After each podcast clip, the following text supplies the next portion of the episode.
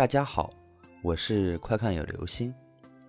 今天我们要讲的故事叫做《手背》。一对新婚夫妇刚结婚满一年，今天是他们的结婚纪念日。两个人早就约定，今天要去山上露营看日出，过个难忘的纪念日。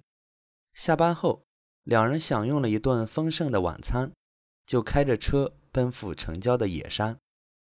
一路弯弯绕绕，通过崎岖又没有路灯的山路，总算是到了山顶。两人选定了一块平整的草地，支起帐篷，相拥着坐下，欣赏起山景来。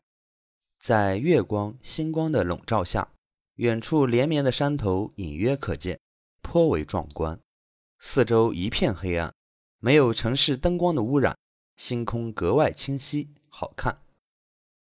两人轻声细语地闲聊着，说着说着，聊到了之前的一些小问题。无非是刷碗、扫地、衣服买不买之类的小磕碰，但是说着说着就起了争吵，越吵越凶。毕竟刚结婚，还都是年轻人，大家都是第一次结婚，凭什么我让着你呢？两人越说越气，丈夫说不过妻子，竟然独自开车下山了，想通过这种方式吓一吓妻子，让妻子服个软儿。漆黑的山路上。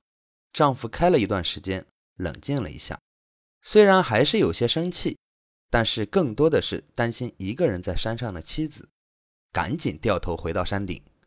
没想到妻子的态度温和了不少，已经看不出来是在生气了，笑着坐上了车。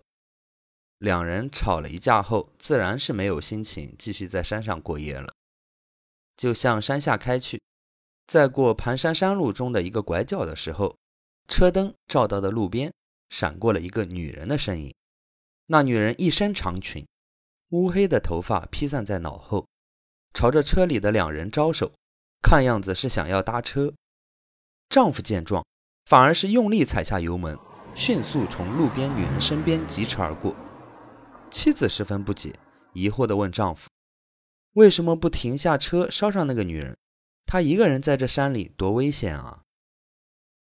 丈夫脸上余惊未退，喘着气说：“你你没看见那个女人是用手背在向我们招手的吗？据说只有鬼才会用手背的。”妻子听到后点点头，一面夸赞丈夫的聪慧，一面毫无察觉的用双手手背鼓起掌来。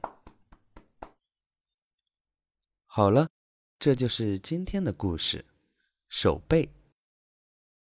即使夫妻吵架，也要互相谦让。你更不能丢下妻子独自走掉哦。